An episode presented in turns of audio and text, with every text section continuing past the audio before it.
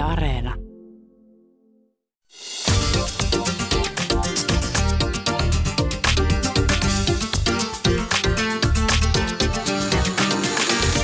Yle Puhe, torstaisin kello yksi ja Yle Areena.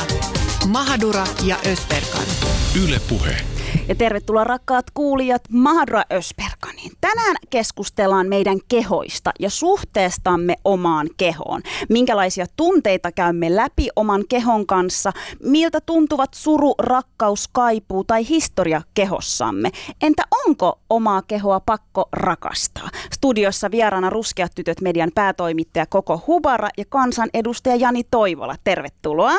Kiitos. Tervetuloa munkin puolestani. Ja mitä jos aloitettaisiin sellaisella kysymyksellä, että tänä aamuna juuri ennen kuin olitte tulossa Mahadura Ösperkaniin, niin mitä te näitte, kun te katoitte peilistä? Kuka siellä katsoi takaisin? Ja mitä ajatuksia se teissä herätti? Koko, aloitetaan susta. Mä just mietin, että onko mä kattonut edes peiliin tänään.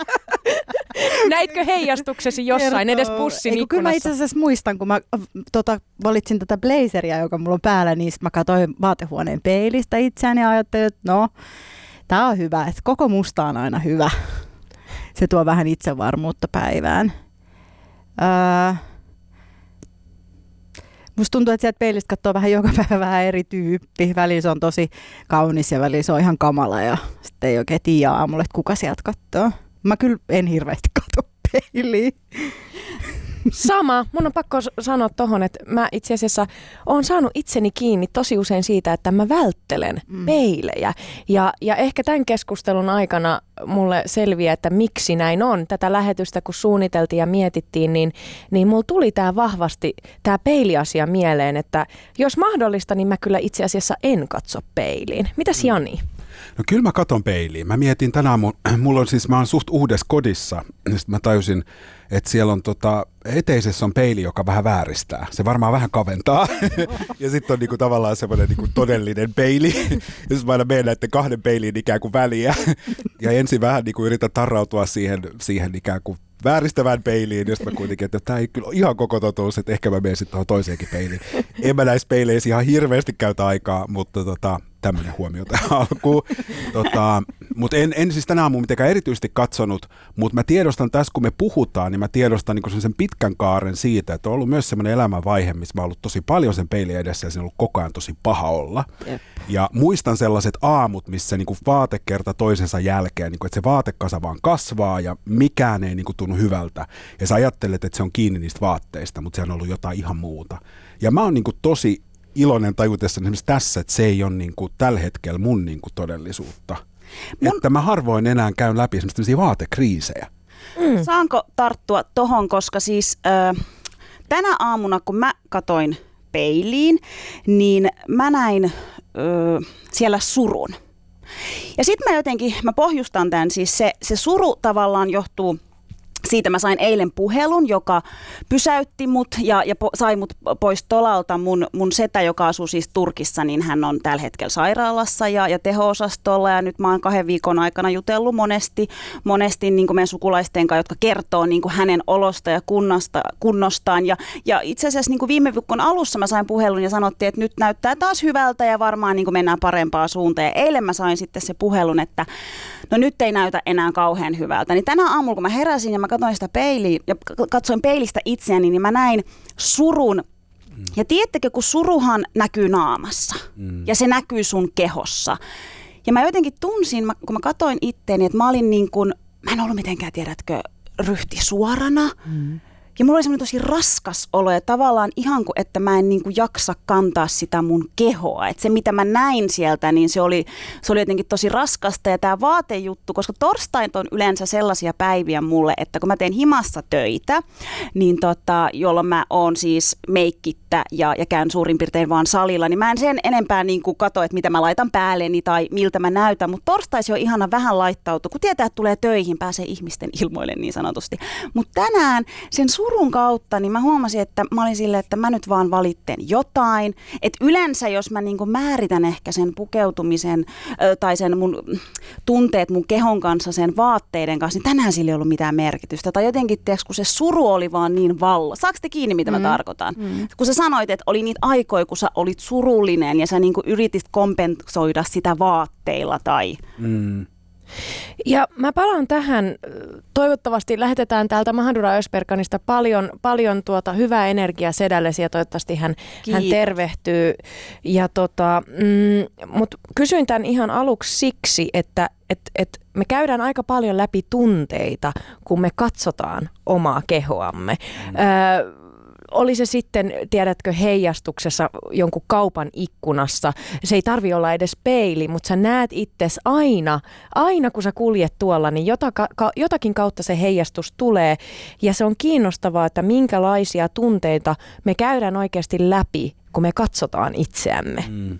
Niin, niin No Jani, sä vähän avasit sitä, että, että sä oot niinku läpikäynyt ton ja sä oot joskus viettänyt tosi paljon aikaa peilin edessä, mutta nyt et niinkään. Mutta minkälainen matka sulla on ollut tähän niinku oman kehon katsomiseen peilin kautta?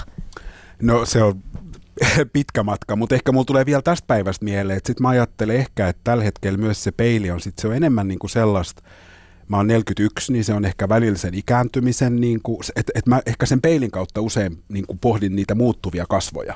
Ne on niin kuin hetkiä, missä mä niin kuin, tietysti vähän, että no onko ne muuttunut, ei ne ole muuttunut, mm. hyväksyks mä, että ne on muuttunut, kyllä ne on muuttunut, että ei se näytä samalta kuin kymmenen vuotta sitten. Musta tuntuu, että tämä on niin kuin aika mulle semmoista yleistä.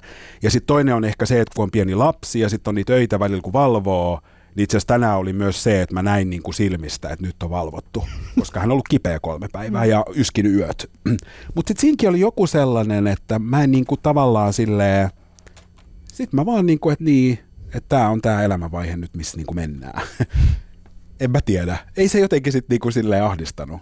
Se oli ihan niin kuin ok. Miten sä oot päässyt siihen tilaan, että ei ahdista, koska mun on pakko sanoa, että, että, että se, se tuota, että mä, mä niin kuin Mä läpikäyn nyt mm. aika isoja asioita liittyen omaan kehoon ja ruskeuteen ja, ja siihen, että mä tiedostan hyvin vahvasti tällä hetkellä tässä elämänvaiheessa ää, se, miltä mä näytän ja mun ihonvärin. Ja mä, mä huomaan, että se liittyy juurikin tähän peiliin katsomiseen. Mä en tiedä, mikä se oikeastaan se on, se kipu, mikä siellä on, mutta joku kipu siinä on, että on vaikea ikään kuin katsoa itseensä ja siihen liittyy myös ää, paljon, paljon surua, mutta, mutta miten sä oot Jani päässyt tuohon tilaan? Sellaiseen tilaan, että, että, että sä hyväksyt sen, ne päivittäiset erot. Että välillä siellä on väsyneet kasvot, välillä siellä on iloiset kasvot ja välillä sä huomaat, että ehkä on yksi ryppy tullut lisää ja that's fine. Niin, joo. No se on ehkä osittain käynyt silleen vähän huomaavat, että mä oon käynyt tosi ison kaaren sen oman niin kuin minäkuvan ja kehon kanssa ja totta kai siihen, no sanotaan, että mulla on semmoinen tausta, että mä oon 12-vuotiaan ensimmäistä kertaa laihduttanut 20 kiloa ja vetänyt niin kuin dietit ja treenannut kuusi päivää viikossa ja tietenkin ihan jotain, mikä ei ole niin kuin millään muotoa tervettä. Ja en muista varmaan silti ikävaiheelta yhtään päivää, että mä olisin kokenut, että mä oon niin kuin kaunis ja kelpaan ja tyytyväinen. Ja se liittyy totta kai myös se ihon väriin, se liittyy siihen, että koskaan ei missään ollut sellaisia kehoja, mihin samaistua. Tai aina kun oli joku keho, mitä sanottiin, että se on komea tai se on kaunis tai se on viehättävä tai se on ihailtu, niin siellä oli kaikkia muita ominaisuuksia kuin mulla jos mä katsoin sitä 12-13-vuotiaan tummaihoisen ö, pyöreän Janin kehoa, jolla on niin kuin iso pylly ja isot reidet ja että ei se vastannut niin kuin millään tavalla sitä, niin kyllähän se oli semmoista niin kuin jatkuvaa tavallaan itsensä rankaisua ja melkein, että yrittää niin kuin jollakin niin kuin veistää sitä kehoa toisenlaiseksi tai vasta kun toi kuva tuolla muuttuu, niin sitten elämä voi olla ikään kuin hyvää. Niin sieltä tavallaan se, niin kuin, että et, sen kanssa kipuili vuosia, vuosia, vuosia, mutta sitten varmaan tuli joku kohta, missä kyllästy siihen, mistä tajusi, että mun on pakko ottaa tämä oma voima jotenkin omiin käsiin. Ja mulle vanhemmuus on ollut, vaikka se voi kuulostaa kliseiseltä, niin tosi merkittävä käännekohta, kun mun tytär syntyi viisi vuotta sitten. Ja mä koen, että osa sitä on ollut se, että tietysti tuli ikään kuin toinen ihminen, ja mulla ei ollut vaikka ihan fyysisesti enää niin paljon aikaa miettiä ikään kuin itseäni. ja ja sitten tajuu myös, että miten kaikki, mitä mä toimin, mitä mä ajattelen itsestäni, miten nopeasti se peilautui ikään kuin häneen. Ja sitten tota, mä rupesin siis samaan aikaan meditoimaan ikään kuin silleen vakavammin päivittäin. Ja mä itse koen, Tämä kuulostaa nyt niin kliseiseltä, mutta mulle se meditaatio on itse asiassa ollut niin kuin valtava matka tavallaan sellaiseen itseni hyväksymiseen. Ja mä en niin kuin lähtenyt tekemään sitä sen kautta, että sitten mun ikään kuin kehonkuva jotenkin eheytyy. Mutta mä tajuun, että se on koko nämä viisi vuotta se meditaatioharjoitus tuonut mua ehkä jollain tavalla koko ajan niin kuin lähemmäs itseäni. Sekä niin kuin henkisesti että fyysisesti. Ja mä väittäisin, että mulla on niin kuin parempi tavalla olla itsessäni kuin koskaan. Ja se on vaan niin kuin tavallaan tapahtunut. Ja, ja mulle se meditaatio on itsensä kanssa istumista, itsensä kanssa sinuiksi tulemista, kipuilua, kamppailua, välillä on hyvä olla niiden tunteiden kanssa, mitä on välillä ei ole. Mutta sitten siinä on niinku kuitenkin koko ajan tapahtunut tavallaan se, että, että on tullut niinku lähemmäksi itseään. Wow, minun buddhalainen isäni on tällä hetkellä varmasti Janin suurin fani. Isä aina puhuu siitä, että meditaatio, Susani, meditaatio on se ratkaisu sun kaikkiin ongelmiin, että unoha kaikki turhamaisuus ja pitää mennä metsään ja olla erakkomunkki. Sitten mä oon silleen, okei okay, iskä, että jossain vaiheessa ehkä, jossain vaiheessa ehkä, mutta... Se mulle, mulle niin kuin, tosi tavallaan niin kuin, haavoja täynnä olleelle ihmiselle ja levottomalle ja niin kuin, kauhea taipumus hakee ulkopuolelta koko ajan niin kuin jotakin ja mitä ja niin kyllä se on mulle ollut sitten semmoinen lopulta, joka niinku, ja sitten koska se ei ole tietysti vaan se istuminen, vaan sittenhän se alkaa niinku peilautua siihen, miten mä niinku kohtelen itseäni tai minkälaisia valintoja mä teen suhteessa myös siihen omaan kehoon. Se on säteillyt niinku myös siihen omaan tapaan syödä, vaikka mä en halua tehdä, musta se kehojuttu ei ole niinku tavallaan, että ei se ole niinku kalorimääriä ja sellaista, musta se on ihan eri keskustelu. Mm-hmm. Mutta et se, että niin, että se on jotenkin se eri, eri että et, mä syön niinku ihan eri ruoka-aineita kuin viisi vuotta sitten. Mutta pystyt, pystytkö sä Jani niin kun meditaatiotilanteessahan periaatteessa sun pitäisi tyhjentää sun ajatukset? Ja, ja, ja niin kun, ää, kuitenkin siellä on aika paljon hälyä ja nyt jos puhutaan vaikka kehosta ja mitä me tunnetaan, niin aika paljon tunteita ja kaikkea tällaista, niin miten sä saat sen kaiken, kun ehkä siellä on joku kuitenkin suorittamispakko, miten sä saat sen pysähtymään. Mä korostan, että mä en ole mikään meditaation asiantuntija tai kouluttaja, tai niin oma, oma versioni, mutta mä ajattelen myös, että se ei ole mulle täydellistä ikään kuin mielen tyhjentämistä, vaan se on oikeastaan sen kaiken kanssa olemista, jolloin se on mulle myös sen keskeneräisyyden kanssa olemista että mä olen ikään kuin tässä pehmeässä rakkauden tilassa, vaikka samaan aikaan mun elämässä on myös asioita, jotka on kipeitä, jotka on hankalia, jotka on keskeeräisiä. Ja mä ajattelen, että se liittyy silloin myös siihen kehoon. Että se, että mä en nyt kipuille sen peilikuvakaan, niin se ei tarkoita, että mä ajattelen, että se peilikuva on ikään kuin täydellinen. Mutta mä en niin kuin tavallaan hylkää itseäni sen takia, että se ei ole täydellinen. Koko, miltä nämä Janin ajatukset ja sanomiset Meditaatiokuru tässä. Tota, mä en tiedä, haluuks mä tälle sun meditaatiokurssille vai en. Okay. Ei vaan. Mä itse asiassa Tota, äh, olipa ihana kuudella ja oli aika jännittävää, koska me vähän kuitenkin tunnetaan aina välillä keskustella asioista. Että me itse asiassa ollaankin aika samanlaisessa vaiheessa, ehkä kuitenkin sitten. Mä ajattelen, että mulla kanssa ihan kaikkein isoin käännekohta on ollut kuitenkin sen lapsen saaminen. Se on ollut isoin käännekohta siinä mielessä, että se on muuttanut mun kehoa tosi paljon, mutta sitten se on myöskin niin kuin se tyttären kasvattaminen ja, ja se, että jotenkin, että ei halua et, tai haluaa suojella sitä kaikelta sieltä, mitä niin kuin tytöt joutuu ehkä kokemaan ja, ja, niin kuin, ja tietää, että niitä identiteettiasioita täytyy käsitellä sen lapsen kanssa, koska se aika pienenä huomasi, että, että mitä nämä on, mit, miksi sä oot ton näköinen ja miksi isoisä on tämän näköinen ja miksi mä oon tällainen ja niin kuin näin. Niin tota, se lapsen saaminen on varmasti niin kuin ollut se. Ja sitten toi, että sä oot myös lapsena jo lähtenyt niin kuin tähän laihdutusrumbaa mukaan, niin mulla on se ihan sama tausta, että mä oon ollut varmaan siinä 80 ikävuoden välillä, kun mä oon niin kuin ensimmäistä kertaa ruvennut laihduttamaan ja, ja siitä tosi nopeasti alkanut oireilemaan tosi voimakkaasti ja sairastunut sitten niin kuin syömishäiriöön. Mulla on nyt kuusivuotias tytär ja, ja jotenkin sen näkeminen, että sellainen pieni ihminen, joka opettelee lukemaan ja kirjoittamaan ja äh, niin kuin, käy eskarissa, niin se, sellainen ihminen niin kuin minussa on jo ollut niin kuin jollain tavalla sen suhteen rikki niin kuin sen oman kehon kuvan kanssa vaikea sanoa, mistä se edes johtuu.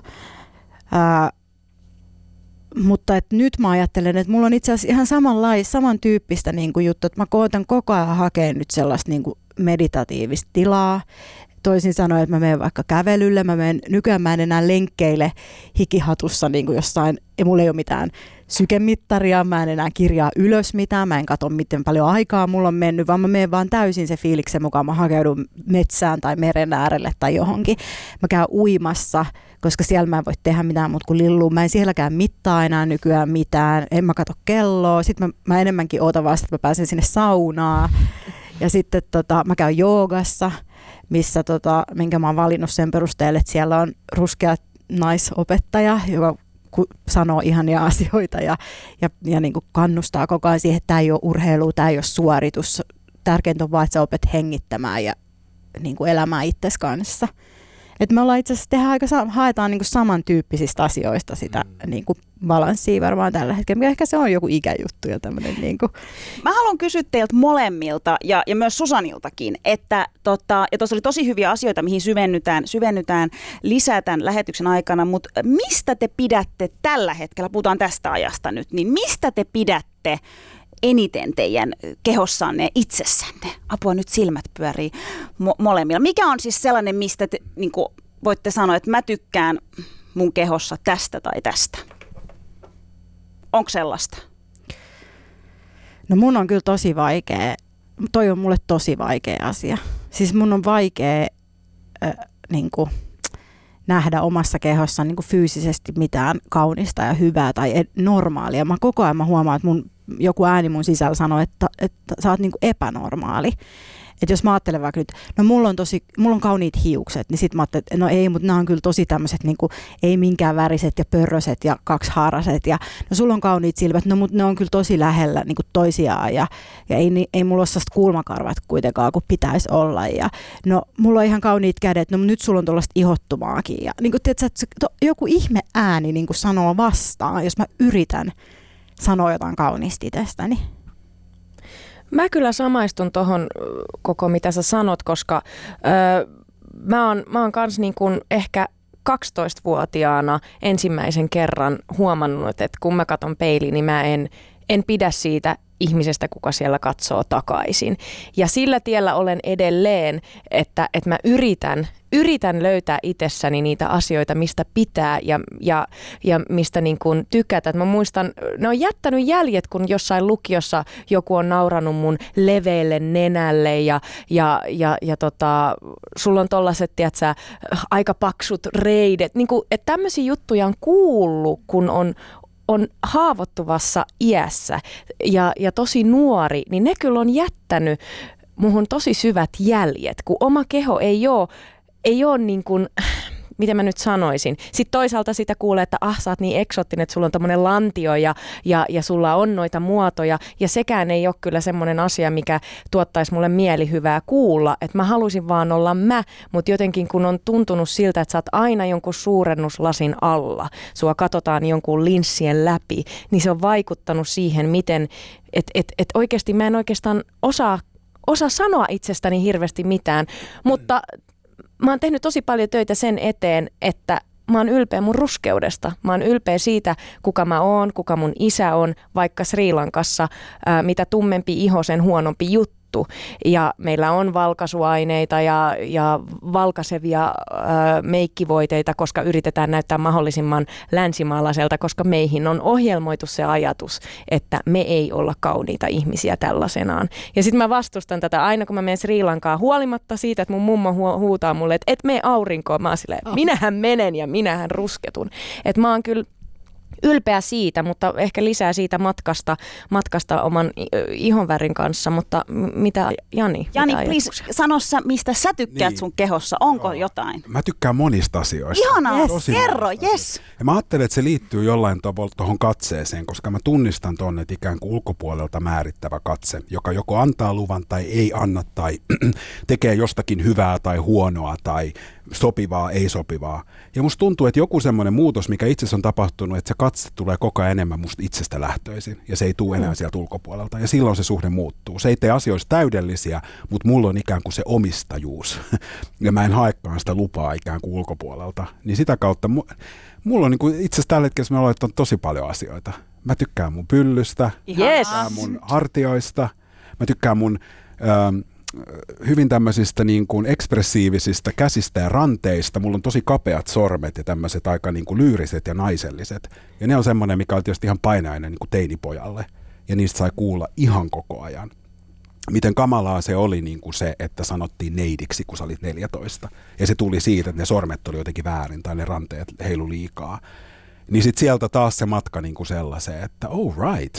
että mä saatan yhtäkkiä nähdä jostain peilistä itteni, kun mä niin kuin viuhdon jotain. Ja sitten mä oonkin ihan silleen, että aika makeen näköistä. Mm. niin kuin, Aivan että, että, tota, niin, joo.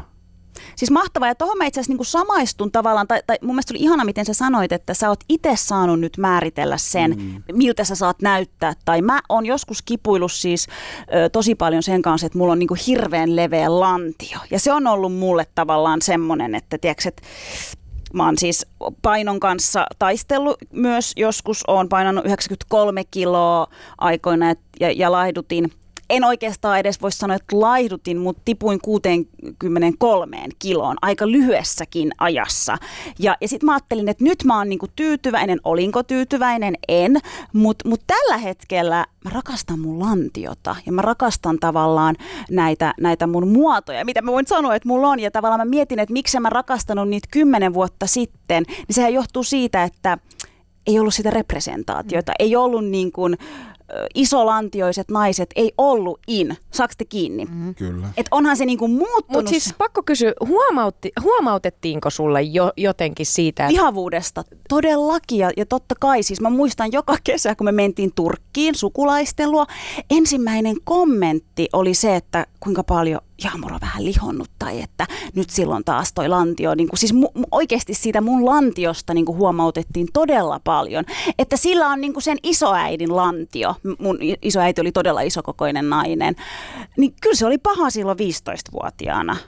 Ja mä ehkä niin kuin palaan tuohon, että, että kun me kommentoidaan ihmisten mm. kehoja, se jättää oikeasti ihmiseen jäljet. Mun, ja, ja mun mielestä esimerkiksi Jenny Lehtinen on, on puhunut, meidän oma rakas tuottajamme on puhunut kehorauhasta. Eli siitä, että, että meidän pitäisi antaa ihmiselle rauha. Vaikka me ajatellaan, että sä jotain ihmistä kommentoit positiivisella tavalla, niin sekään ei, ei välttämättä aina ole ihan hyvä juttu. Esimerkiksi kun mulle on puhuttu siitä, että mä oon niinku eksootti, oi sä oot eksoottinen hedelmä ja tommonen ihana, tiedätkö, ananas, oi että. Ja, ja sitten on vaan silleen, että mieluiten olisin ihan vaan niinku ihminen enkä hedelmä. Ja, ja, ja se keskustelu, mitä me tällä hetkellä käydään keho rauhasta ja muusta, niin minun mielestä se on niinku todella hyvä. Ja, ja myös se, että et, et kun me puhutaan lapsille, että voi kun toi on lapsi, on söpö ja voi kun se on tommonen ihana, niin, niin niissäkin ne voi jäädä mulle, tai ne voi jäädä mieleen. Mä muistan, että kun mä olin pieni, niin aina kuuli sitä, että voi kun sä oot tommonen söpö, söpö eksoottisen värinen lapsi ja silloin se jo jäi mun mieleen että, niin, että kun mulle pointataan tätä, mutta ei mun, mun kavereille, niin, niin se tarkoittaa, että mä oon jollain lailla erilainen ja sitä erilaisuutta tavallaan käsittelee yhä edelleen. Saatteko kiinni? Siis mun, musta tuntuu, että mun niinku varhaisimmat muistot niinku olemassaolosta liittyy siihen, että mun ulkonäköä kommentoidaan. Mä muistan sen, kun mua niinku joku tuntematon veti ri, silmäripsistä niinku jossain ulkona ja, ja ihmiset kysy, niinku kyse, tai oli kiinnostuneet siitä, että miksi mä oon tämän näköinen kuin mä oon, että mm. ketkä mun vanhemmat on, onko mut adoptoitu ja niinku, miksi, miksi ja, ja sitten koskettelee hiuksia ja ja kommentoi niin kuin kaikkea mahdollista ja just sellaista, mikä on niin kuin super niin kuin, vaan sellaista rakenteellista, että verrataan ruokaan tai verrataan kasveihin tai verrataan johonkin niin kuin eläimiin tai mitä ikinä, mitä niin kuin ruskeille kehoille. Niin ne on niin kuin niitä asioita, mitä mä oon kuullut pienestä asti. Sun hiukset on niin kuin hevosen jouhia, sä näytät nukelta tai sä oot niin kuin pienenä, aika pienenä tyttönä, että sä oot niin seksikäs. Mä olin ehkä 13-14. Sä oot tosi seksikäs. Äh, ruskeat tytöt myös usein kehittyy siis fyysisesti aikaisemmin kuin valkoiset tytöt. Niin kuin, tämä on tällainen geneettinen fakta, että kuukautista alkaa usein aikaisemmin. Karvotus tulee, rinnat kasvaa, niin poispäin. Ja sitten mä olin kymmenen esimerkiksi, kun mulla alkoi kuukautiset, niin, niin tota, ne kommentit alkoi jo niin kuin silloin. Ja mä oon niin kuin sen kanssa elänyt, ra- koettanut rakentaa mun minäkuvaa ja mun niin kuin olemassaoloa koko tämän ajan. Ja nyt vasta viimeisen alle kymmenen vuoden aikana Suomessa on puhuttu kehorauhasta, äh, kehopositiivisuudesta. On annettu nimi meille, että me ollaan oikein ruskeita ihmisiä. Niin kuin käyttää tätä keskustelua, on Me Too-kampanja on saanut ensimmäistä kertaa puhua seksuaalisesta väkivallasta, mitä on kokenut ja niin poispäin. Niin se on aika mun mielestä paljon vaadittu meiltä, että me ollaan aika 30 vuotta jouduttu vaan jotenkin oman päämme sisällä yrittää niin pieninä lapsina yksin niin kuin käsitellä sitä mm. asiaa. Ja se on varmaan toi, niin kuin tunnista tietenkin se on erilaista kasvaa niin kuin tyttönä tai poikana ja naisena ja miehenä, mutta tunnistan niin tuosta ihonväristä myös sen, että kun ei ollut niitä itsensä näköisiä ihmisiä niin kuin missään, niin mä muistan esimerkiksi semmoista, kun mä niin kuin matkustanut Tukholmaan, ja sitten kun näki jonkun, tiedätkö, elinvoimaisen, iloisen, niin kuin tummaihoisen ihmisen, niin mä oon ihan silleen mennyt melkein vaan sen ihmisen niin kuin kylkeen silleen, niin kuin ihan vaan silleen, että mä, et, niin kuin imemään, en mä edes tehnyt sitä kauhean tietoisesti, mutta muistaa mm. vaan, miten hyvä olo siitä tuli, kun yhtäkkiä se mun värinen tai näköinen keho olikin jotenkin sädehtivä ja se oli vapautunut ja siinä oli energiaa ja siinä oli värejä ja niin se oli ihan siis sellaista, että, olisi, että voisiko, voisiko mä vähän nuolasta, niin kuin tavallaan ihan sellainen, niin kuin, että mä haluan vaan päästä niin kuin lähelle tota, niin sen niin kuin muistaa. Mutta sitten varmaan itsellä se, niitäkin on aina vaikea erottaa, että mikä, että et, et, niin kuin itse on varmaan kipuillut paljon myös sen niin kuin mieskehon kanssa. Et mä ajattelen, että se on aika kapea, toisella tavalla hyvin kapea se ikään kuin, että mikä se mieskeho on tai mikä sen tehtävä on ja, ja siihen on musta kauheasti liittynyt aina semmoinen alati oleva niin kuin voima ja pystyvyys ja halu niin kuin mittelöidä vielä toisten mieskehojen kanssa sitä omaa taitavuutta. Ja sitten mä oon niin kuin aina kokenut, että mun keho ei ole niin kuin sillä tavalla vahva, että mä en osaa vetää leukoa eikä mua niin kuin kiinnosta. Ja sitten musta tuntuu, että se oli niin kuin aina sitä, kun oltiin teinejä, niin koko ajan niin kuin tehtiin jotain punnerruksia ja vedettiin leukoja. Ja sitten mä ajattelin, että mä en saa niin kuin yhtään leukaa. Ja sitten on tavallaan niin kuin semmoinen, että mä en varmaan niin kuin jotenkin niin, että mä oon se neiti, mä oon se niinku tämmönen. Ja sitten se kaikki semmoinen tavalla, että tanssi tai että oli semmoisia niinku kehon hallinnallisia taitoja, niin ne ei niinku tavallaan ollut miehisiä ominaisuuksia, vaan ne oli niinku tyttöjen ja naisten ominaisuuksia tai taitoja. Niin Joo. Ja sitten musta tuntuu taas, vitsi, meidän pitää mennä kaikkeen myös vielä jonkin terapiaan tämän jälkeen lisää. Mutta siis tota, mä taas, nyt kun mä kuuntelen tätä tätä, niin musta tuntuu taas, että mulle, muuhun on liitetty aina taas sit sellaisia niin kuin maskuliinisuuden attribuutteja okay. pienestä asti. Eli sellaista, että et, et just se, että ketä tätiä mä muistutan, niin se on se metri 90 senttinen, niin tosi leveä, semmoinen ta- harteikas nainen. Siis, ja mulla on niin kuin koko ajan itsestäni nytkin sellainen mielikuva, että mä oon niin kuin vähintään 185 senttiä, mä oon siis 164. Ja mä oon varmaan, niin mä ostan aina kaupasta niin kuin kolme numeroa liian isoja vaatteita, sitten mä tuun kotiin ja ihmettelen, kun näin ei istu nyt jotenkin ja nämä host ei pysy jalassa. Ja sitten mä oon niin kuin ihan hämillä, että ajateks mä, että mä lu- ajattelin, että mä oon ihan eri kokoinen ja ihan eri. Ja sitten mulla on sellainen olo, kun mä kävelen, että kuuluu hirveä töminä, kun mä kävelen kadulla. Ja mulla on niin sellainen olo, että mä oon tosi groteski ja mä tuun ja kaikki niin kuin tiedättekö, hyllyt kaatuu. Ja niin se on se mun mielikuva. niin, Koska mulle joo. tosi paljon lapsena taas niin puhuttiin siitä, että mä oon kömpelö, mä en ole motorisesti lahjakas, mä oon vähän tämmönen harteikas ja vähän tämmönen, niin kuin, mä olin niin kuin serkkutytöistä se pyörein, mm. pisin, vähän sellainen rillit ja allergiat ja takkunen tukka. Niin mä haluan, tää on nyt tämmöistä niinku poukkoilevaa, mutta mulla tulee vaan niinku tosta, että samaan aikaan tulee, niinku, mulla tulee tosta niinku mieleen, että silti samaan aikaan oudosti mä, mä huomaan nyt vaikka, että silloin nuorena se keho oli samaan aikaan myös aina mun turva koska oli tanssi ja liike. Ja parhaat muistot lapsuudesta ja nuoruudesta liittyi tanssimisia niihin tanssitunteihin. Ja siihen, että oli musiikki ja se keho liikkuu, niin silloin tuntuu, että mulla ei epäilystäkään, että mä olisin jotenkin väärä tai väärässä paikassa. Et sekin on niinku kiinnostava, miten samaan aikaan se, joka, jota vastaan sä taistelet aika paljon, niin samaan aikaan se oli iso turva. Ja mä ajattelin, että se on mulle edelleen sellainen, että mä saatan niin eduskunnaskin vaikeana päivänä niin kuin mennä työhuoneeseen ja luukuttaa hetken musaa. Ja tanssia. Ja mä tanssin siellä mun niin kuin, työhuoneessa, kerrottakoon se nyt tässä. Ja se on niin kuin, tavallaan semmoinen, että se vaan jotenkin oudosti niin kuin, palauttaa mut vähän niin kuin, takaisin omiin nahkoihin. Ai niin, että tämä oli se. Nyt mä tunnen taas niin kuin, maantietsä jalkoja alla ja joku semmoinen niin kuin, hyvin semmoinen niin kuin primitiivinen vaan, että tästä minussa oli niin kuin kyse. Mikä mä ajattelin, että varmaan jokaisella on niin kuin joku semmoinen sävy tai elementti. Siis tämä on niin jännittävää. Tämä on ihan koska mä, mulla on niin täysin päinvastainen, että jos mä haluan, mä stressaa, niin mä haluan mahdollisimman ei-keholliseen tilaan. Eli se, että mä menen lukemaan kirjaa. Eli että mä menen kokonaan toiseen wow. niin kuin todellisuuteen, jonkun toisen ihmisen elämään, toisen ihmisen kehoon ja juonee ja mä häviin kokonaan pois niin kuin mun omasta elämästä. Silloin mä unohdan kaikki nämä huolet.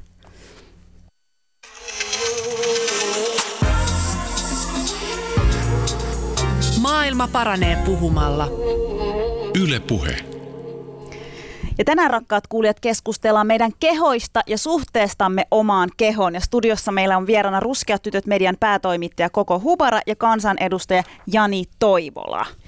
Hei, pakko kysyä teiltä, kun nyt ollaan vähän pohdittu sitä omaa suhdetta omaan kehoon ja sitä heijastusta, joka peilistä meitä niin kuin katsoo, niin kuinka paljon te olette tutkinut teidän omaa kehoa? Siis, siis oikeasti niin kuin, päästä varpaisiin, tutkinut, tunnustellut, miltä te tunnutte, miltä te näytätte, koska siis mun, mun on pakko kertoa yksi juttu, mikä vähän sille säikäytti minut itsenikin, koska siis Äh, olin, olin suihkussa tässä yksi päivä, sori nyt menee niinku tosi henkilökohtaisuuksiin ja, ja sitten o, olin hoitamassa tällaista alapääpesua ja, ja olin silleen, että hetkonen, mikäs, mikäs tommonen paise tossa on, että apua, että mä oon, mä oon niinku rikki.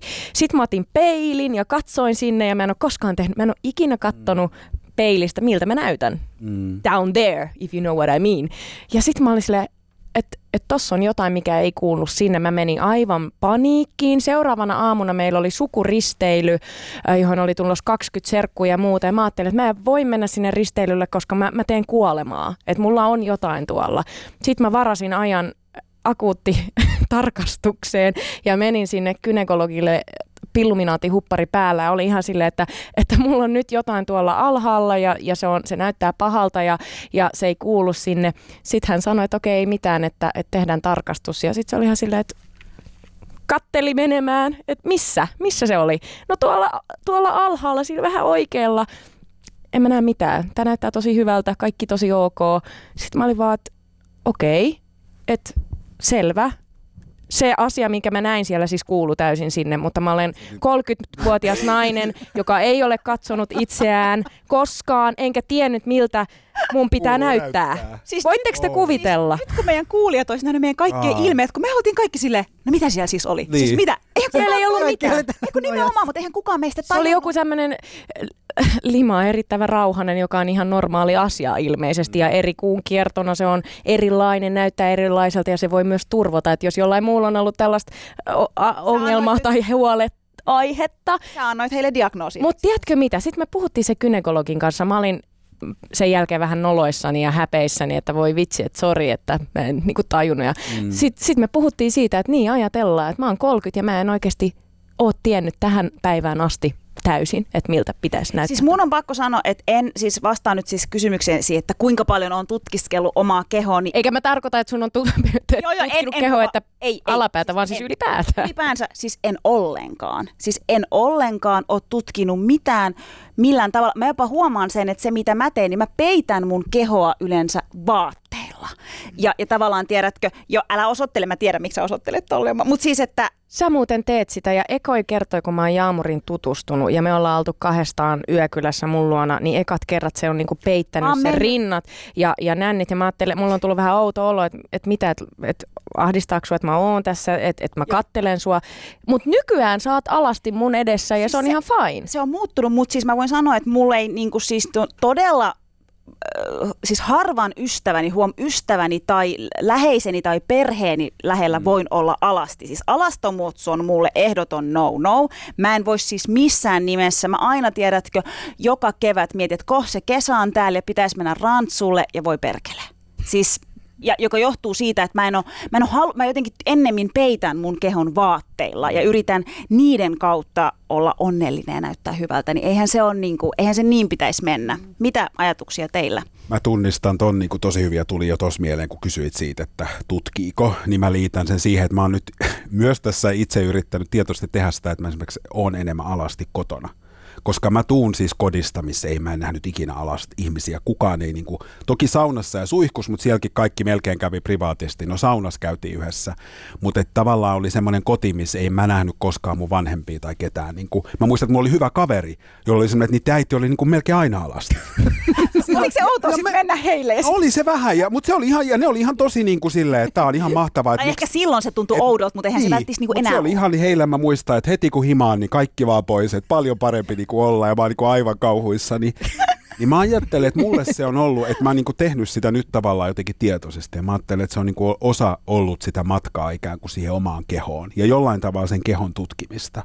että mä olen vaikka alasti niin kuin kotona. Ja silloin se on myös sen niin kuin kehon juuri sitä, että se on niin kuin, siinä on monta muotoa, se näyttää eri asennoissa erilaiselta, se tuntuu erilaiselta ja, ja, ja se on niin kuin totta. Mm. Et se ei vaan niin kuin ole totta, että mä, jos mä elän koko elämän niin, että mä en niin kuin, ikinä katso vatsaseutua. Niin, tai niin kuin tun, et, et mä niin kuin jättä, et mitä se tekee myös mun mielelle. Jos mun kehossa on valtavia osia, mihin mä en voi niin kuin kerta kaikkiaan tunnistaa niin kuin niiden olemassaoloa. Ja tämä ei tule niin kuin saarnaavasta sellaisesta, että mulle tämä on ihan hemmetin helppoa aina, mutta että se niin kuin vaan, että kyllä sitä niin kuin pakko yrittää. Mä mietin mun, siis to, se varmaan niinku, tota, mun äiti ei ole mikään ihminen, jolla on ollut millään tavalla niinku mutkaton suhde omaan kehoonsa, mutta samaan aikaan mä oon niinku nyt ja muutamien viime vuosien aikana tajunnut, että samaan aikaan se on myös niinku, sen äh, meininki, bohemi meininki on ollut osittain se, että miksi mä niinku on, en ole ihan kokonaan tippunut missään kohtaa niinku täysin kaikkeen niinku, uh, kaiken niinku mielenterveyden toiselle puolelle, koska se oli siis semmoinen tyyppi, että että mulla just alkoi kymmenenvuotiaan kuukautiset, niin sehän siis itki onnesta ensinnäkin koko päivän. Sitten se olisi halunnut järjestää sellaiset juhlat, mihin kutsutaan koko mun luokka. Ja tietenkin myös pojat. Ja sitten mä olin silleen, että siis Mitähän- ei siis todellakaan. Ois, ois juhlinut sun menkkojen Joo. alkamista. Koko Luokan mun voi. luokan. Oi Ihanaa. Kristus. Ja sit Ihan- mä olin ihan silleen, äiti meiningiltä. please. Ja mun äiti on siis sellainen tota, blondi, sinisilmäinen Vantaa muija. Mutta sillä on niinku tosi paljon tällaista niinku spiritual, tällaista tietynlaista Niin. viisautta sen suhteen. Ja se, oli, se antoi mulle, mä muistan sen, se oli punainen käsipeili, jonka se antoi mulle ja käski mun niinku kattoa alas jo silloin, kun, silloin, kun ne kuukaudet alkoi ja opetti mulle. Ja meidän, mulla on siis kaksi pikkusiskoa ja äiti, niin me aina käytiin vessassa ovet auki, koska me aina juoru, puhuttiin samalla, että se keskustelu niin katkee, niin mun faija oli aina ihan silleen, että siis mä muutan pois. täältä. Mä en jaksa tällaista. Kaikki meidän kaapit on täynnä terveys sitä, että aina kun avaa joku keittiökaapi, niin sieltä vaan pyöryy niitä. Niin tietysti mä oon elänyt sellaisessa femini- feminiinisessä energiassa. Mä oon varmaan niinku haaveillut just tommoista. Just, että et, et ovet auki ja se koko ajan vaan niinku kaikki tapahtuu. Ja se on musta ihana, mitä lapsi tuo vähän. Niin Joo, niin tuo. Oma lapsi on sellaista, ei mikään, mikään ovi ei ole niinku ikinä, ja kaikki kerrotaan etukäteen, mitä milloinkin mennään suorittaa ja tekemään. Mutta mulla tuli tosta vaan niinku mieleen myös vanhempana, että kyllähän siinä on tietysti ehkä yksi juttu myös miehenä, mä ajattelin, että kun mä kasvatan niinku tytärtä, niin siinä on jo oma juttu, mutta siinä on myös miettinyt sitä omaa vaikka alastonta kehoa. Miten nopeasti tulee semmoinen, että me ollaan vaikka jossain uimahallissa, niin jotenkin, että mitä noi ulkopuoliset silmät ajattelee, kun tässä on niin kuin alaston miehen keho ja pienen tytön keho. Mm. Vaikka mä oon sen lapsen niin kuin isä, niin ikään kuin yhtäkkiä ei niin kuin tiedä, että mitkä nämä, mm. tai mihin asti, mihin ikään asti mä voin olla niin kuin iholla ja lähellä sitä mun lasta. Onko joku kohta, missä ei jotenkin enää niin kuin ikään kuin sopivaa? Mm. En mä tiedä, saatte sitä niin kuin kiinni, No mutta Toi on tosi kiinnostavaa ja mun mielestä voitaisiin vähän puhua siitä, että miten se vanhemmuus on muuttanut teidän suhdetta teidän omaan kehoon. Sehän on ihan eri sitten, jos sä oot isä tai äiti, niin, niin se on eri. Ja monestihan ajatellaan, että se, se niin kuin öö, se henkilö, joka synnyttää lapsen, että se on se, joka läpikäy ison muutoksen oman kehonsa kanssa. Mutta Janin kanssa puhuttiin vähän siitä, että, että kyllä säkin oot käynyt tosi isoja asioita ja tunteita läpi, kun sä sait lapsen mm. elämään. Niin tota, miten se vanhemmuus on oikeasti muuttanut, muuttanut teidän suhdetta teidän omaan kehoon? No kun tässä näistä alapääjutuista nyt puhuttiin. Jes, mä haluan tietää lisää. Mun pitää oppia. Jos te, teillä ei ole vielä lapsia, niin tämä on nyt se koko Hubaro toimii ehkäisynä koko Suomen kansalle. Mä sain siis Todellakin, kerro. 53 tikkiä alapäähän, kun mun lapsi syntyi. Koska hän on hyvin oman tiensä kulkea. Hän tuli sillä tavalla niin kuin nyrkki edellä ja toinen käsi. Ja niin kuin, Superman. se on se, niin kuin, miten hän toimii nytkin. Hän tulee tilaa ja, ja niin kuin, tota, vaan sille kaikki, kyntää vaan kaikki paikat ja ottaa huomioon. Tota, niin ihan fyysisesti muuttu siis. Keho muuttu. Ää, joutuu miettimään sellaisia asioita niin kuin imetys esimerkiksi, mikä on mulle tosi tai yksi sellainen asia, mistä haluan joskus vielä puhua ja kirjoittaa lisää, mutta mä päätin siis olla imettämättä. Ja, ja siihen liittyy niin paljon keskustelua ja sellaista epävarmuutta ja sellaista. Mutta siis paljon sellaisia ihan konkreettisia niin fyysisiä asioita, mitkä tuli yhtäkkiä eteen. Mutta sitten nyt taas sen jälkeen, kun lapsi on alkanut kommunikoimaan, ja sitten siinä välissä on tietysti se aika, kun lapsi on aika paljon sylissä ja, ja lasta pitää siirtää ja kantaa ja hän ei niin itse pysty liikkumaan. Ja nyt kun hän kommunikoi, niin se, että hän on niin kuin, tosi usein sanoo vaikka, että hei äiti, että sulla on, että sä oot paljon kauniimpi ilman meikkiä. On sanonut monta niin. kertaa, jos mä oon vaikka kylpyhuoneessa laittamassa jotain ripsaria. Mm. Toisaalta hänellä on oma pikku meikkipöytä ja oma Chanelin puuteri ja hän haluaa kauheasti niin laittautua välillä. Ää, äiti, sulla on tosi hienot tissit.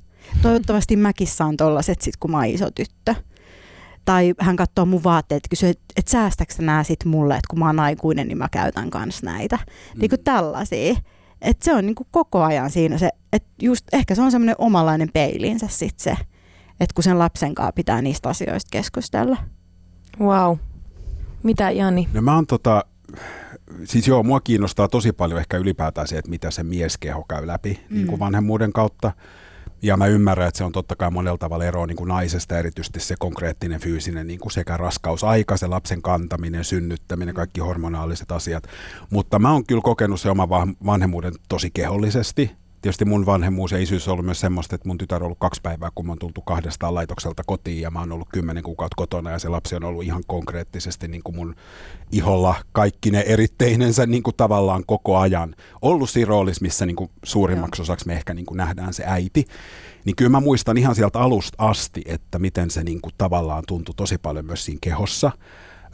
ja ihan just kaikki se fyysinen ikään kuin kantaminen ja, ja se, että on joku olento, joka, että se jokainen siirto täytyy niin kuin tapahtua ikään kuin mun suoritteesta, että se ei pysty mihinkään fyysisesti. Mutta sitten se liittyy myös semmoiseen, että mulla tuli myös sellaista ikään kuin arkuutta esimerkiksi aluksi liikkua ulkona. Että se toi semmoisen, niin että tuntui, että, on niin, että se oli myös semmoista niin kuin kehollista haavoittuvuutta. Tietysti koska se mieli oli niin haavoittunut. Niin kuin tavallaan mä ainakin koin sen vanhemmuuden tavallaan se, että yhtäkkiä mun, mun, mun niin kuin varassa on jonkun ihmisen elämä. Ja niin paljon kuin mä olin sitä toivonut, niiden pelottavaa se oli. Ja kun mä en uskalla nukkua, kun mun täytyy vaan niin kuin varmistaa ja tuijottaa, mm. että se hengittää. Mä kuusi kertaa yössä niin kuin tökin sitä, että mä varmistan, että se niin kuin elää. Että sitähän on niin silleen vereslihalla, niin kyllä se musta oli hirveän kehollinenkin kokemus. Kyllä. Ja silloin tavallaan siihen ulkomaailma, autot, kiire, vauhti oli, niin kuin aluksi tuntui ihan silleen tosi niin kuin väkivaltaiselta. Että piti melkein niin kuin kerätä rohkeutta, että mä niin kuin, tai mä muistan, että mä johonkin ekalle puhe, puhekeikalle vanhemmaksi tulon jälkeen niin mä olin ihan silleen, että mä ajattelin, että mä en niin kuin pysty kävelemään noiden ihmisten eteen. Että mä en pysty niin kuin vastaanottaa sitä huomiota. Että mä en tiedä, onko mun kapasiteettia niin kuin pitää sitä pystyssä, sitä tilannetta. Mm. Ja totta kai se on paljon henkistä, mutta kyllä se on musta niin kuin myöskin on. tavallaan niin kuin kehollista. Mm. Ja sitten mä saatoin samaan aikaan, muista itse samassa tilaisuudessa oli puhumassa nainen, joka oli synnyttänyt, olikohan se neljä viikkoa sitten. Ja se oli siellä niin kuin pääpromoottorina aivan silleen, että hyvä, että tein jotain kärrynpyöriä. Ja mun lapsi oli kuitenkin vaikka viisi kuukautta. Ja sitten mä olin, että miten tämä nyt meni näin päin, että mä oon niin kuin mies ja mä oon täällä ihan silleen, että mä en vieläkään niin kuin pysty mihinkään. Ja toi niin kuin vetelee tuossa aivan silleen, että se voisi niin kuin, tiedätkö, rakentaa koko maailman niin kuin uusiksi. Että sekin on musta kiinnostavaa, että milloin ne myös rikkoutuu ja sekoittuu ne meidän niin kuin sukupuolittuneet ajatukset. Joo, ikään kuin. Kyllä.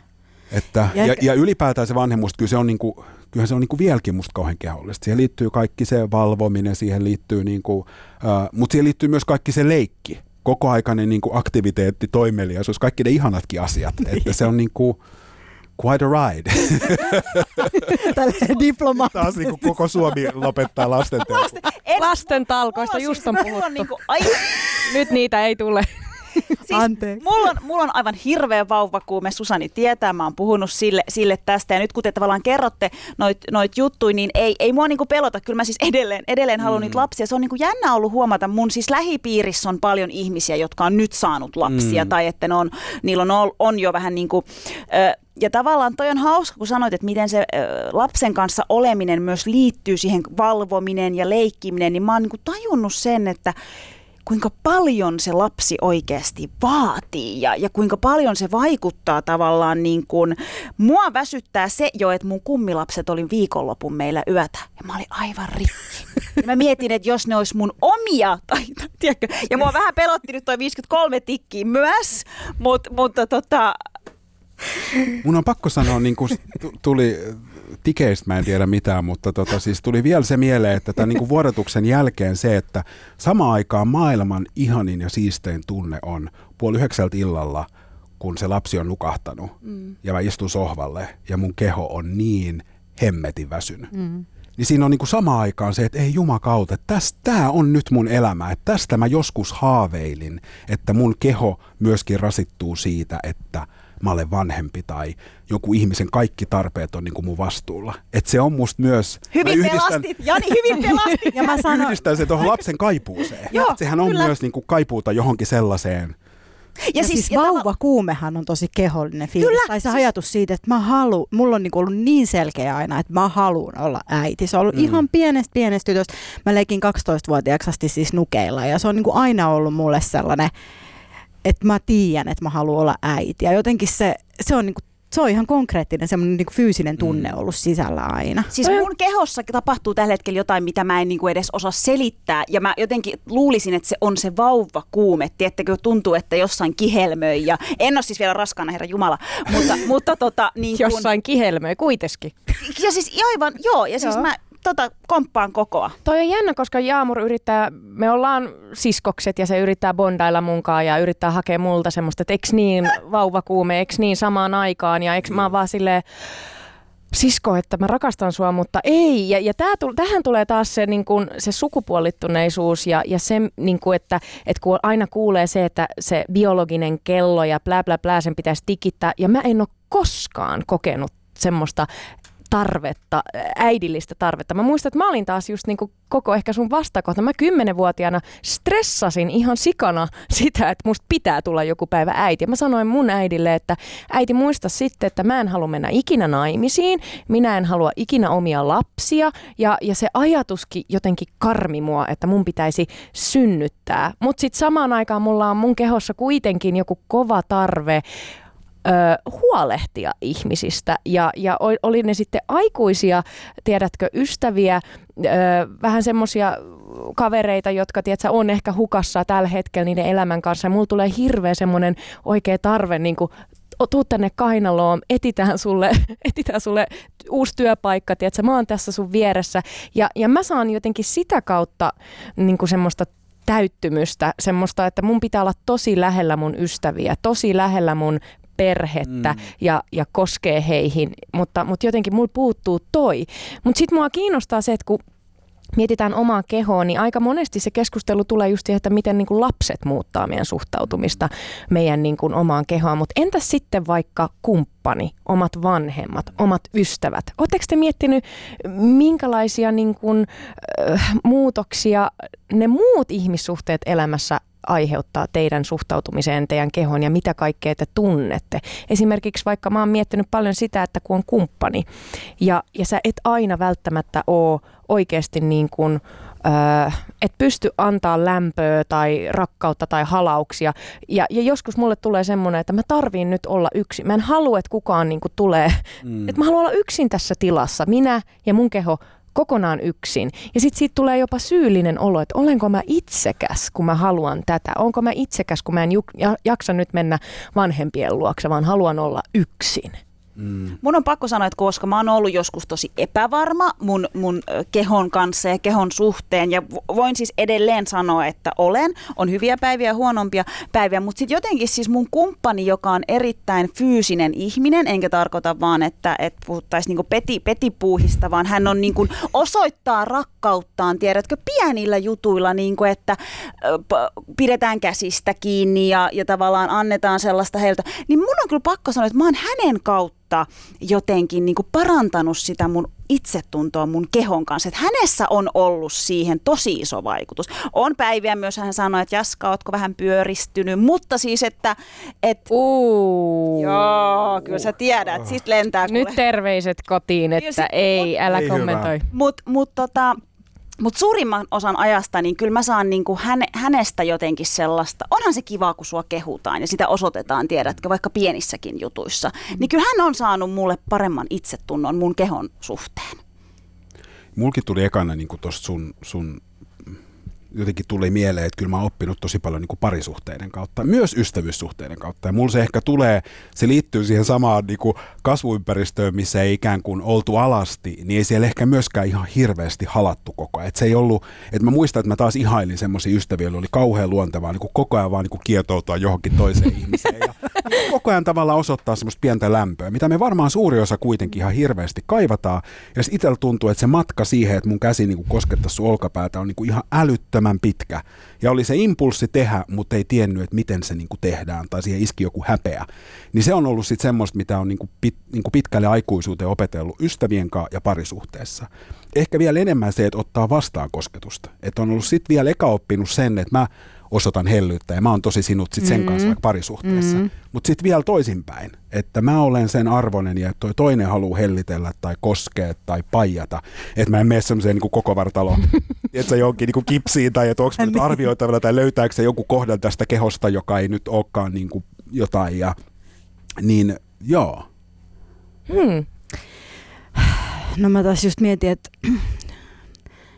että on ollut par, ihmissuhteita, parisuhteita, jotka on ollut tosi ö, niin kuin rakentavia ja hedelmällisiä ton suhteen, mutta Mm. sitten on myös ihmissuhteita ja parisuhteita, jotka on niin kuin rikkonut paljon sitä vähää, mitä on saanut ehkä rakennettua. Et mulla on ehkä tullut vähän sellainen reaktio, että mä en, äh, että mun on löydettävä jollain tavalla itteni, että mä en voi toisten ihmisten avulla ja kautta niin kuin löytää sitä, koska mä en niin kuin luota enää ihmisiin. Se on niin kuin tosi kehollinen tunne se, että mä en ihan konkreettisesti päästä ketään lähelle, siis en päästä mun kotiin, en päästä ihmisiin. Niin kuin, ja, ja se on niin kuin yksinäistä ja, ja välillä vähän ahistavaa, mutta sitten siinä on se elementti, että mä oikeasti, op, kä, mä en ole tuhlannut nyt sitä aikaa, kun mä oon tässä ollut esimerkiksi sinkkuna useita vuosia, vaan mä oon oikeasti keskittynyt Mm. olemaan itteni kanssa, öö, niin kuin hyvässä ja pahassa. Ja jotenkin, niin kuin, että mun on pakko opetella löytää omasta itsestäni sisältäni niin kuin se, että mä tunnistan oman kehon rajat. Mä opin tunnistaa, minkälainen seksuaalinen olento mä oon, minkälaisista asioista mä tykkään, mitä tarpeita mulla on, koska mä en oikein koskaan pysähtynyt miettimään sitä niin kuin, Mm. ennen kuin nyt vasta ehkä viimeisen niin kuin parin kolmen vuoden aikana. Hei, tähän loppuun kohden me voitaisiin jatkaa tätä oikeasti 10 tuntia tä- tätä keskustelua. Huomasin juuri, että meillä on enää kahdeksan minuuttia aikaa, mutta tota, koko sun kanssa puhuttiin puhelimessa ruskean kehon poliittisuudesta ja siitä traumasta, mitä me saatetaan meidän kehossa kantaa. Ja mun mielestä tämä on sellainen keskustelu, mikä on tosi tärkeä ää, käydä läpi.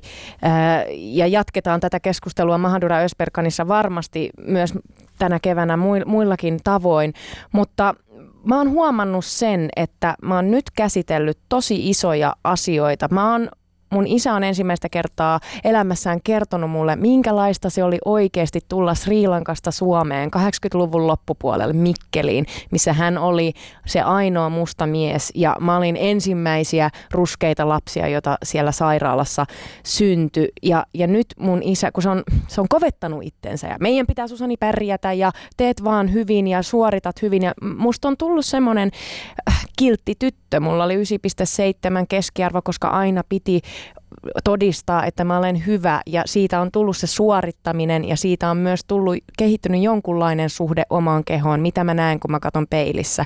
Mä oon sanonut itselleen, että sun pitää olla paras. Ja, ja nyt isän kanssa ollaan tästä asiasta puhuttu ja mä huomaan, että kaikki ne tunteet, mitä mun isä on läpikäynyt, kaikki ne surut ja muut ja, ja semmoinen, että yrittää pärjätä tässä yhteiskunnassa, niin, niin mä läpikäyn sitäkin surua mun kehossa tällä hetkellä. Ja, ja sitten myös kaikkea meidän historiaan liittyviä kysymyksiä. Miksi me sriilankalaiset naiset halutaan olla mahdollisimman valkoisia? Miksi me ei vaan niin kuin hyväksytä ja rakasteta meidän ruskeita kehoja? Ja mä tulin juuri eilen Manchesterista ja mulla tuli siellä sellainen aha-elämys, kun mä kävelin kaduilla, jossa oli paljon, paljon ruskeita ihmisiä, todella paljon. Ja yhtäkkiä mulla tuli semmoinen aha-elämys, että joku jännite hävisi mun kehosta. Että mä en olekaan se ainoa ruskea tyyppi, joka kävelee tällä kadulla. Ja siis totta kai Helsinki on myös paljon siis ruskeita kehoja näkyy siellä, mutta tarkoitan, että jos mä menen Savoon, jos mä menen mun, mun tota, sukulaisten luokse, niin yhtäkkiä ne ruskeat kehot vähenee ja vähenee ja mä oon todella tietoinen itsestäni ja siitä, miltä mä näytän. Mutta ne hetket, kun mun ympärillä on paljon ruskeita kehoja, joku jännitys häviää mun kropasta. Ja mä tajusin, että mä oon tiedostamattani koko aika jännitystilassa. Koko ajan. Valmiina siihen, että jos jotain tapahtuu. Niin mitä ajatuksia teille liittyy tähän keskusteluun ruskean kehon poliittisuudesta? Ja Jani, sun kanssa puhuttiin myös siitä, että minkälaista se on olla musta ja homo, joka on taas ihan oma kokemuksensa. Niin se on aika valtava kokonaisuus, mutta ehkä se on niin kuin itselle tällä hetkellä se määrittävin on ehkä juuri nimenomaan se, että mitä on olla niin kuin homo ja musta. Ja jotenkin se kokemus siitä, että kun sä oot jossakin sateenkaaritilanteissa tai tiloissa tai sä katot ikään kuin semmoista homomaailman kuvastoa, niin sehän on tosi valkosta ja siellä ei edelleenkään ole niin mustia kehoja. Tai ne maailmat on hel- hirveän helposti kauhean eriytettyjä. tai monissa Afrikan maissa homoseksuaalisuus on tosi tabu ja sanotaan, että sun pitää olla joko musta tai homo, mutta sä et voi ikään kuin olla niitä molempia. Mm. Öö, niin kyllä se on niin semmoinen, mitä on itsekin joutunut tosi paljon niin kuin miettimään ja miten, miten sielläkin tavallaan rakentaa sen semmoisen oman ehjän niin kuin identiteetin sen asian suhteen. Että kyllä se on ehdottomasti itselläkin ehkä semmoinen niin kuin keskeräinen asia.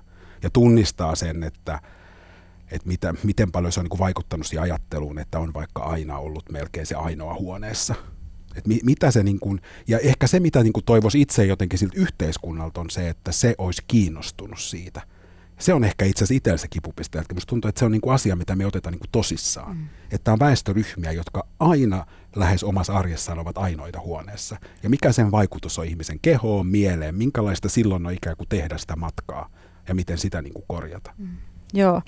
Siis ehkä toi, että ulkopuolella, että kuinka tärkeäksi niin kuin se priorisoidaan se, niin kuin ne kokemukset, mitä meillä on tässä yhteiskunnassa. Ja ylipäätään sen näkeminen, niin kuin, että nämä ei ole meidän yksityisiä kipuja, joita meidän jokaisen täytyy käydä yksityisessä terapiassa, maksaa tuhansia euroja elämämme aikana niin kuin näihin, näistä, näistä asioista niin kuin keskustelevaa. Mä, mä oon löytänyt itse hyvin paljon lohtua siitä ajatuksesta, että jokainen ruskea keho – ää, riippumatta siitä, että kuinka paljon me tunnetaan omaa perhehistoriaa, minkälainen kytkös meillä on siihen ruskeaan maahan tai paikkaan, mistä me tullaan, niin me ollaan kaikki sen valtavan ison kolonialistisen tai imperialistisen projektin niin kuin pieniä pieniä osasia molekyylejä. Nämä kaikki maat, mistä me tullaan osasta suurta tarinaa, kun länsi vallotti etelän ja idän ja Afrikan ja näin poispäin. Ja me kannetaan sitä kipua, että sukupolvi sukupolvi me ollaan siirretty paikasta mm. toiseen, me ollaan vaihdettu maata ja jouduttu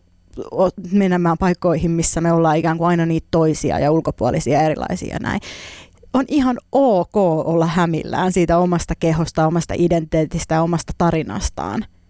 Ja mä ajattelen, mun on pakko sanoa tähän loppuun, että mä koen, että sulla koko on ollut tosi iso merkittävä rooli suomalaisyhteiskunnassa, että sitä keskustelua on alettu käydä enemmän. Että ja vaikka, mä en olisi... vaikka mä oon 41, niin mä ajattelen, että se on, oota, että se on ihan oikeasti iso semmoinen käännekohta, että on tullut ruskeat tytöt. Ja vaikka on puhuttu ruskeista tytöistä, niin mä koen, että mä oon saanut siitä keskustelusta tosi paljon sitä tunnustusta niille asioille, mitä kokee ja käy läpi.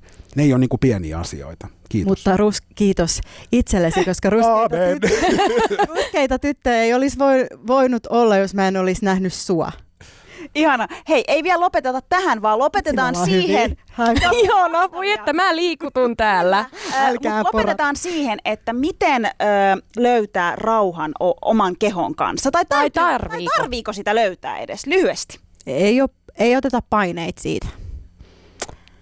Ei se ole mulle niin kuin painekysymys, mutta kyllä mä ajattelen, että silloin on parempi olla, kuin enemmän hakea itsestänsä asioita kuin itsensä ulkopuolelta. Mulle se on niin kuin sen opettelu joka päivä. Vähemmän lupaa muilta ja enemmän ikään kuin se oikeutus itseltä, että mikä tuntuu hyvälle tai oikealle, mikä sytyttää, niin silloin mä oon suht koht niin kuin oikealla alueella. Kiitos teille rakkaat ystävät. Tämä oli, tämä oli ilo ja tärkeä keskustelu meille ja varmasti jatketaan vielä tästä. Ehdottomasti. Kiitoksia teille. Kiitos. Kiitos.